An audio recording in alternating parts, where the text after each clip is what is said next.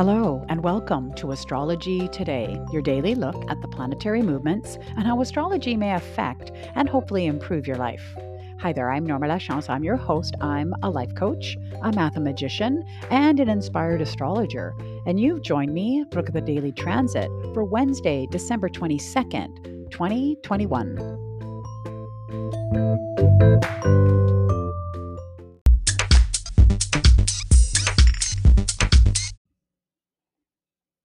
Welcome to the podcast, and thanks for joining me again today. Here we are, Wednesday, yes, midweek uh, episode of the pod. I just want to remind you yesterday I did, uh, we talked about the winter solstice, yes, the ingress of the sun moving into Capricorn. And I talked about a couple of famous Capricorns, uh, Muhammad Ali and Jim Carrey. Super interesting.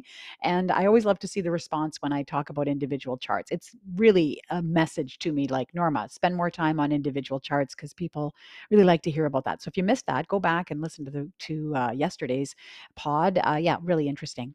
Also wanted to remind you that starting on the weekend on Saturday, I will be doing uh, horoscopes, starting horoscopes for January, starting with fire signs. So make sure you tune in for that. We're going to jump right in and talk about the first thing, of course, the moon moving into Leo. And you know, I you've probably noticed I talk a lot about the moon on this podcast and it's mostly because well, when you do a daily podcast, the most active planet out there is the moon, changing signs every 2 to 3 days. And so currently in Leo, and so you Leo folk out there might be feeling a little bit more emotional now that the moon is in your sign and uh, just in general when the moon is in Leo, definitely feelings of maybe a bit more drama coming forward, some feelings of pride, inspiration. This is a fire sign, so some definite spark happening while the moon is in Leo.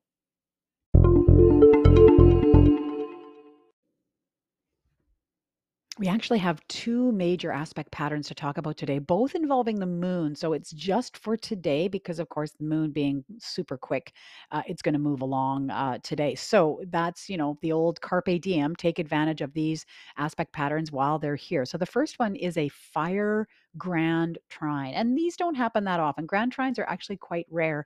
You know, they're big, giant equilateral triangles in the middle of the transit. Each of the three endpoints are 120 degrees apart from each other. And I say fire because all three of the planets are in fire signs. And so this is really, you know, about having easy access to inspiration, to spark, to starting things. Uh, fire signs uh, really can, uh, you know, put uh, solid energy out there in the world. And so the three planets that are involved here are, of course, the moon, as I said, trined with Mars and trined with Chiron. So really the the energy that flows around this triangle is really involved with, you know, being able to act on or to do something with the feelings that we may be having around old wounds.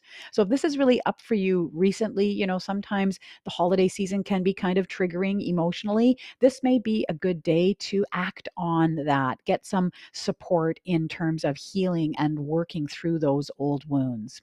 Now, the other big aspect pattern that's happening is a fixed T square. So, that's a big right angle triangle, lots of geometry today. So, uh, T square has an opposition, and that opposition in this case is Saturn opposite the moon.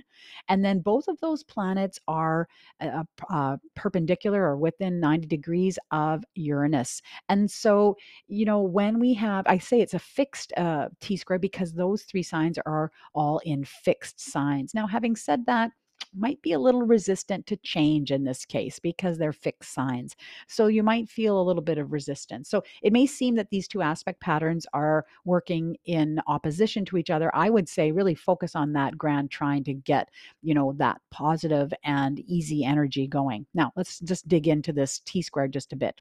So the opposition here, Saturn, Moon, it may actually feel like, you know, there's an authority figure, a father figure, some sort of authority that's maybe limiting your emotions, kind of squashing your emotional responses. And that makes me kind of think of like gaslighting when somebody is somebody something is gaslighting you Now the now it could also be yourself. You may be limiting your own emotional responses to something.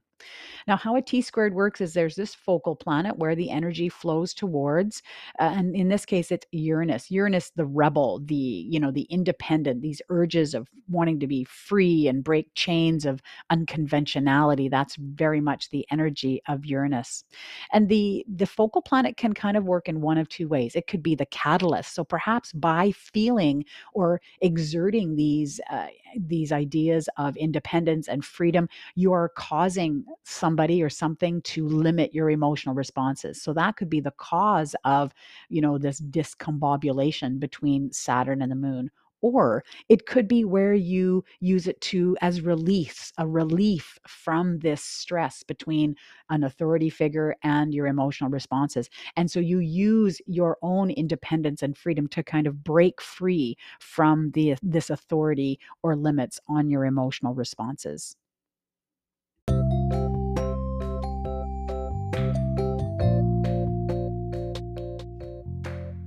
That's it. That's all for the podcast today. I so appreciate your daily support of my project here uh, in the Astrology Today corner as I hop up on my astrological soapbox that I like to say and, uh, you know, share what I see. And certainly if you get something out of it, I'm so pleased about that because it is just so much fun for me to put this together for you every day.